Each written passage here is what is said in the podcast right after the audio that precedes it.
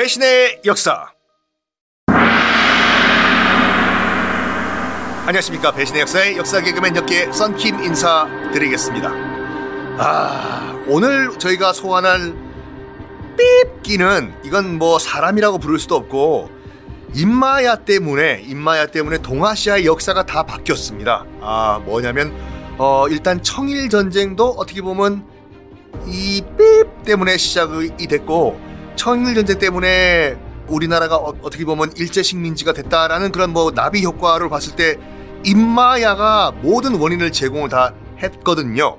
오늘 소환할 삐삐은 바로 조선 민중의 적 철종 때의 최악의 탐관오리 조병갑을 저희가 소환을 하겠습니다. 조병갑 아시다시피 동학 농민혁명의 불씨를 당긴 원인 제공자죠. 최악의 탐관오리인데 뭐 여러분 다 국사 시간에 배우셨겠지만 일단은 고부 군수로 부임해 가가지고 넘버원 만석보라는 저수지를 만드는데 원래 저수지가 있어요. 근데 작동도 잘하는 저수지야. 그렇지만 야 저수지 게 마음에 안 들어. 더 크게 만들어. 라고 하면서 더 크게 만들고 백성들은 당연히 땡전 한 푼 안 주죠. 부역을 시켰습니다. 그런 다음에 왜 그 만석보를 만들었냐? 거기 만석보 이거 내가 조병갑이 만들었어. 한 다음에 물을 쓰게 한 다음에 백성들 수세. 야 너희들이 내가 만든 만석보 물 쓰니까 세금 내. 이건 세금 더 뜯어내려고 만석보라는 실데없는 조선판 4대강 사업을 만든 조병갑. 그리고 아주 찌질한 일들을 많이 지었어요. 예를 들어 가지고 뭐 공덕비라고 하면 보통 백성들이 어이구 정말 우리 사또나으리 정말 훌륭한 분입니다. 백성들이 만들거든요. 근데 자기 아버지 공덕비를 자기가 만들라고 해요. 야 너희들 우리 아버지 훌륭한 사람인 거 알지? 너희들 돈 내가지고 공덕비 만들어. 라는 또 저지르고 모친상 어머니가 돌아가시자 부조금 액수를 딱 정해요. 밑에 있는 이방 형방 등 그 아전들한테 야 너희들 2천냥 미니멈 걷어와 라고 부조금을 가뜩이나 먹고 살기 힘든 백성들에게 뜯어오는데 여기에 반발한 사람이 누구냐면 전봉준 선생의 아버지 전창혁 선생인데 가가지고 백성 대표로 너무하는 거 아닙니까? 했다가 곤장에 맞아 돌아가세요. 여기에 열받은 백성들과 전봉준 선생이 중심으로 들고 일어난 게 동학 농민 운동, 동학 혁명이죠. 그럼 이 조병갑은 어떻게 됐냐? 일단은 잠깐 유배 갔다가 돌아와요. 그리고 그 다음 왕 고종이죠. 고종 사면을 받아서 고등재판소 판사까지 올라가요. 승승장구하다가 그 동학농민 운동에 참가하고 또 지지한 동학의 이대 교주 최시영 선생한테 직접 사형 판결까지 내리고 말년 잘 살았어요. 임마야를 어떻게 했으면 좋겠습니까, 우리 아, 박지훈 변호사님? 화가 갑자기 또 납니다. 아, 역사를 사랑하는 게 변호사 역변 박지훈입니다. 방송하지 말고 우리 술 먹으러 갈까요, 우리요? 아, 아 참. 방송 안 돼, 오늘 이거.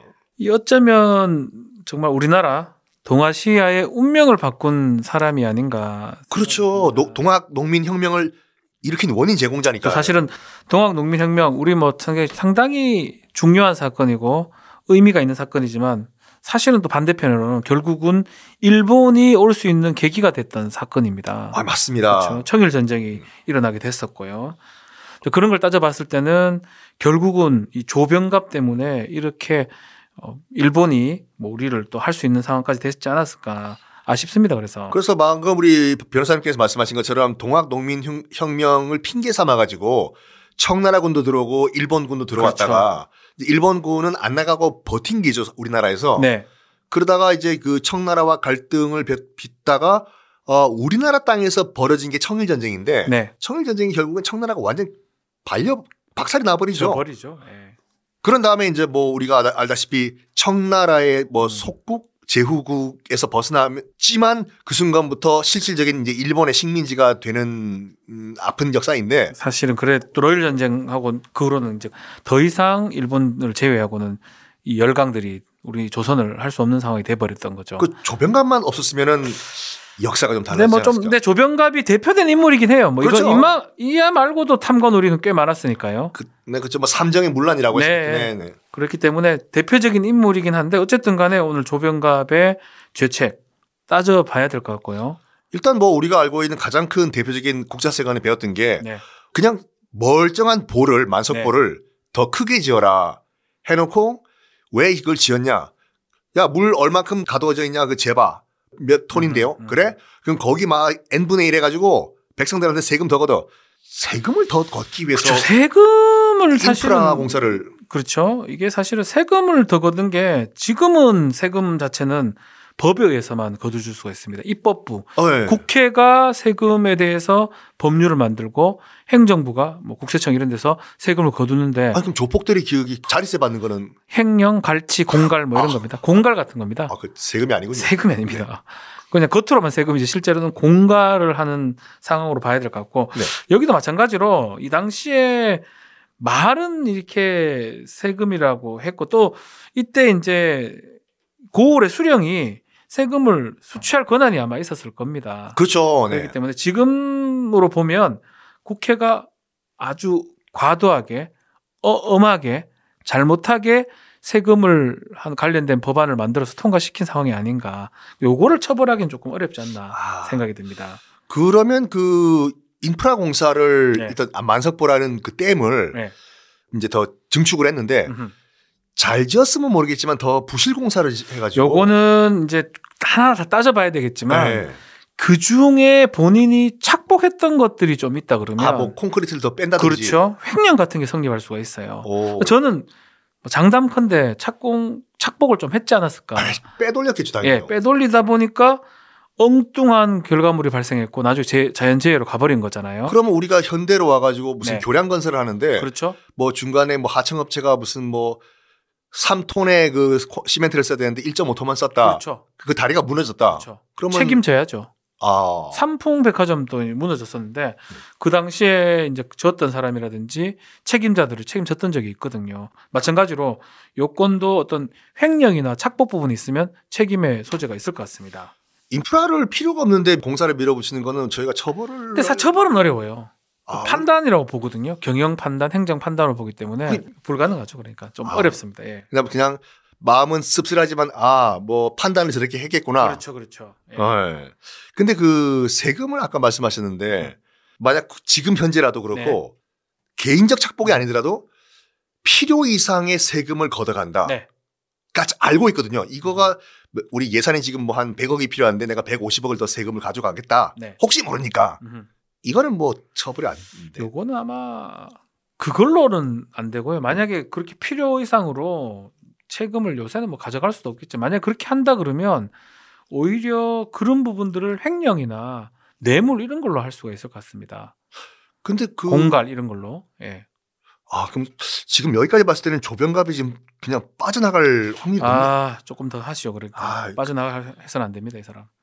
부조금 경조사비 같은 경우에는 요즘 그 기준이 얼마 정도 내야 되나요? 지금 김영란법 있습니다. 부정청탁 아, 그-. 그것도 포함되나요? 그게 지금 3호 10이라서 네. 이 10만 원 이상 못 주도록 돼 있습니다. 오. 경조사비를요. 아 그럼 김영란법에 저촉이 안 되는 일반 그 시민들은 네. 얼마 정도 내야지 그러면 스- 일반인들은 뭐그 제한이 없지만 어차피 조병갑이 된 사람은 공무원이니까 뭐- 일반인이 공무원한테 경조사비를 낼 때는 10만 원까지가 어, 한계입니다. 보통 친한 친구는 얼마 정도 내? 저는 뭐딱 카톡- 10만 원 납니다. 아, 10만 원인데. 근데 요거 같은 경우에 네. 어머니가 돌아가신 건 안타까운 일이지만 네. 야 부조금 딱뭐 2천냥 음흠. 이거 미니멈 너희들이 걷어와 이거는 죄가 안 되나요? 뇌물죄 같아요, 제가 봤을 때는. 뇌물죄요. 예. 이 공무원이 되게 큽니다. 공무원이 돈에 대해서는 상당히 청렴해야 되는데 네. 계속 공무원의 지위를 이용해서 돈 거두고 또 주는 사람 입장에서는 많이 안 주면 저 사람이 나한테 해코지 할 거라고 권력이 있기 때문에 아, 그 맞다. 그게 두려워서 주는 거거든요. 근데 약간 다른 얘기일 수도 있는데 네. 예전에 뭐 그, 요즘은 안 그러겠지만 구청이나 뭐 이 건설과 건축과에 가 계시는 분들 너 돈 좀 안 내면은 그렇죠. 허, 그게 허가 안 내주, 뇌물이 됩니다. 허가 안 내주겠다 뭐. 공갈 플러스 뇌물이 되는데 네. 크게 뇌물이라 봐야 되겠죠. 왜냐하면 아. 어차피 주는 사람 입장에서는 위협감을 느끼긴 느끼지만 나한테도 이득을 생각하고 주는 거예요. 그러니까 돈 주면 허가가 나오니까. 나오니까요. 네. 그래서 이것도 마찬가지로 경조사비를 강제로 줬다는 거는 그게 상황이 어떻든지 간에 뇌물로 보는 게 맞을 것 같습니다. 김영란법은 만약에 위반하면 얼마 정도 벌금이? 김영란법은 이제 이 직무 대가성이 없을 때 관련된 겁니다. 예를 들어서 뭐 아무 관계 없는 사람이 와가지고 뭐 선생님이나 아니면 공무원한테 네. 돈 줬을 때 이제 그게 1회에 100만 원이 넘어가면 처벌이 됩니다. 회당 100만 원. 어깨 세, 그 비싸네요, 그래도요. 그래서 그래서 요- 최근에 뭐 검사들 96만 원에 맞춰왔던 게 네, 어, 네. 100만 원안 넘기려고. 어, 네, 네. 100만 원 넘어가면 지금 5년이나 3년의 징, 이하의 징역에 처할 수 있도록 돼 있습니다. 어, 그, 네. 그 김영란법 세네요, 군요. 근데 그 벌금형도 있으니까 또 벌금형도 가능한 상황입니다. 그럼 똑같은 케이스로 이것도 네. 약간 아버지 공덕비 같은 경우에 네. 일반적으로 동- 공덕비는 정말 백성들이 고마워서 세워주는 건데 네. 이거 너희들이 알아서 세워라고 한 것도 약간 뇌물죄에 들어가는 건가요? 그렇죠. 이 부분도 마찬가지예요. 사실은 공갈하고 뇌물이 이제 합쳐진 범죄라고 볼 수 있지만 네. 기본적으로는 내가 써야 될 공무원이 써야 될 원래 재물이나 금전을 사인이나 백성들에 맡긴 거거든요. 그렇죠. 예. 그래서 자기가 이- 그만큼 이득을 보는 거기 때문에 이건 뇌물죄가 될 수 있을 것 같습니다. 여기까지는 금년 얘기, 얘기였는데 네. 이제 사람 목숨이 왔다 갔다 하는 경우가 아, 아, 안타까운 얘기인데 네. 이게 이렇게 갑질을 하니까 조병갑이가 전봉준 선생의 아버지인 그 전창혁 선생이 네. 대표로 백성들 대표로 이제 관아에 가가지고 너무한 거 아니냐 음. 했더니 저 삐삐 잡아가지고 네. 곤장을 치라고 했는데 뭐 정확한 기록은 없지만 패 죽이라는 의도로 팼다. 그렇죠. 그래서 곤장을 맞다가 돌아가셨거든요. 아마 상해치사라고 보는 게 맞는 것 같아요. 살인죄보다는. 이게 형벌임에도 불구하고. 그렇죠. 형벌인데 사실 지금 기준으로 봤을 때 뭐 그때는 뭐 때리기도 곤장 때리기도 했지만 예. 지금 기준으로 봤을 때는 좀 터무니없게 지금 했다고 저는 판단하고 싶고요. 예. 자기한테 항의를 하니까 그 사람을 곤장으로 때려서 죽음의 결과를 시킨 거거든요. 그러면 요즘은 그 물론 체벌 자체가 없습니다. 불법. 치- 때려가지고 네. 뭐 다쳤다 누가 폭행치사, 폭행치상이 됩니다. 폭행치상이요. 예. 때렸는데 다쳤으면 폭행치상, 네. 때렸는데 죽었으면 폭행치사가 됩니다. 상해죄와는 무슨 차이가 있나요? 상해하고 폭행 조금 차이가 네. 나는데요. 상해는 처음부터 폭행 정도가 좀 가해서 상처가 될 만한 상해를 가했는데 죽었을 때 상해치사가 되고요. 폭행은 사람 신체에 대한 유형력 행사입니다. 네. 예를 들어서 뭐 물을 뿌릴 수도 있고 아 슥 이게 공격하는 척하는 것도 폭행이 가능하거든요. 그걸 공격하는 척- 피하다가 공격하는 척이요? 예 피하다가 뒷걸음질 치다가 부딪혀서 죽었다. 그럼 폭행치사가 될 수가 있습니다. 난 안 쳤는데. 네?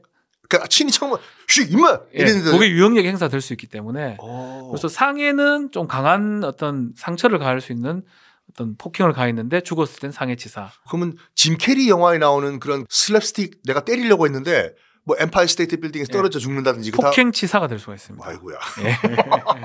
여기 상해치사라고 보는 게 맞지 않나 생각이 들어요. 아 그래서 요번에 그, 그 TV에 나오는 네. 택시 기사 아버지 뻘 네. 때린 그 20대 청년을 네. 저희가 신문에 봤을 때 이제 상해죄로 지금 입건이 됐더라고요. 네. 그래서 많은 분들이 아, 상해죄와 폭행 치상은 어떤 차이가 있나 뭐 많이 궁금해하시더라고요. 폭행 치상은 정말 상처를 입힐 의도는 없었는데 네. 폭행만 하려고 했는데 결과론적으로 상처가 생겼었던 경우에요. 아 막 휘두르는데 뒤로 도망가다가 더 다, 다치게 된다든지. 근데 처음부터 상처를 입힐 생각이 있었다 그러면 상해죄가 됩니다. 아 상해죄가 더 센 거네요. 더 센 거죠. 7년 이하의 징역이거든요. 아유야. 폭행은 3년 이하의 징역입니다. 아그 요번에 그 제가 녹음하는 날 그 제가 그 신문 보고 이제 오는 길에 네. 택시 기사가 운전하고 계시는데도 때렸더라고요. 아, 저도 봤어요. 예. 그거는 더 가중처벌이 되죠. 저는 운전자한테 때리면 특가법상의 운행자, 운전자 폭행죄, 상해죄가 되가 가중처벌됩니다. 네. 그걸로 좀 처벌해야 되지 않을까 생각합니다. 그건 어느 정도 형- 형량이 나와요? 약간 저 자- 가중됩니다. 5년 원래 3년이 5년 되고 그 정도로. 아 그러면 아까 상해죄 7년 플러스 네. 얼마 더 냈? 그렇죠, 그렇죠. 아, 그래 한 10년 나오겠네요 대충. 근데 그게, 그게 이제 상한이니까 네. 어, 전과 같은 거 고려해가지고 어, 판단할 걸로 봅니다. 네. 자 그러면 네. 오늘 이 동아시아 역사를 뒤흔든 정말 찌질한 조병갑이. 찌질한 조병갑이 그럼 어떻게 판결을? 자, 탐관오리 조병갑이 일단은 뭐 보도 만석보 같은 것도 만들고 또 인프라 공사도 함부로 감행했고 등등등 세금도 많이 걷어간 것들. 네. 인프라 공사 감행했던 거 그것만 처벌을 못하지만 나머지 부분 예컨대 필요 이상의 세금을 걷어갔고 네. 또 자신의 이익을 위해서 경조사비를 강제로 걷어갔고 네. 다 뇌물죄에 해당할 수가 있습니다. 아, 뇌물 금액이 상당해요. 그렇죠. 1억 이상이 되면 우리는 특정범죄 가중처벌법 특가법상의 뇌물죄가 성립하고요. 무기나 10년 이상에 처할 수가 있습니다. 거기에서 더 가서 이 곤장을 때리다가 사람을 때리다가 죽었으니까. 죽여 버렸기 때문에 네. 이건 상해치사가 되고요. 상해치사 3년 이상 무기까지 가능하기 때문에 이 조병갑이 어떻게 지가 건방지게 어디 우리 최시영 교주를 지가 사형 판결 내리고 그러니까 니는 무기징역이야 조병갑이 사이다 판결 사형이 없어가지고 제가 무기징역만 합니다. 사형이 있다면 사형하시죠. 사형하죠. 아이고 무기징역 음. 나오지 마 나온다면서요. 한 20년 나- 후에. 나옵니다. 가석방 가능합니다. 어, 오늘 어떤 명언으로 네. 오늘은 취렴지 신이라는 예, 조병각 관련된 얘기입니다. 네. 지위를 이용해서 위사람의 건세에 기대서 백성을 가혹하게 다루고 세금이나 뇌물을 긁어 모으는 신하를 취렴지신이라고 하고 조병갑이 전형적인 취렴지신 같은 인물입니다. 정말 뭐 이 조병갑의 후손도 지금 살고 계실 건데 네. 뭐 저희가 뭐 잘잘못을 따지려고 하는 게 아니라 어떻게 살고 계시 살고 있는지 네. 정말 궁금하게 궁금하네요. 궁금은 해요. 뭐, 네. 뭐 하고 사는지. 잘 살고 있겠죠 뭐. 글쎄, 판사였는데 그 고정 때. 판사를 왜 시켜줬지? 아, 아 그러니까 아쉽습니다. 아니. 자 이렇게 조병갑을 저희가 무기징역으로 땅땅땅 해버리고 다음 시간에는 다른 인물 또 소환을 해볼까요? 네, 다음 시간에 뵙겠습니다. 감사합니다. 감사합니다.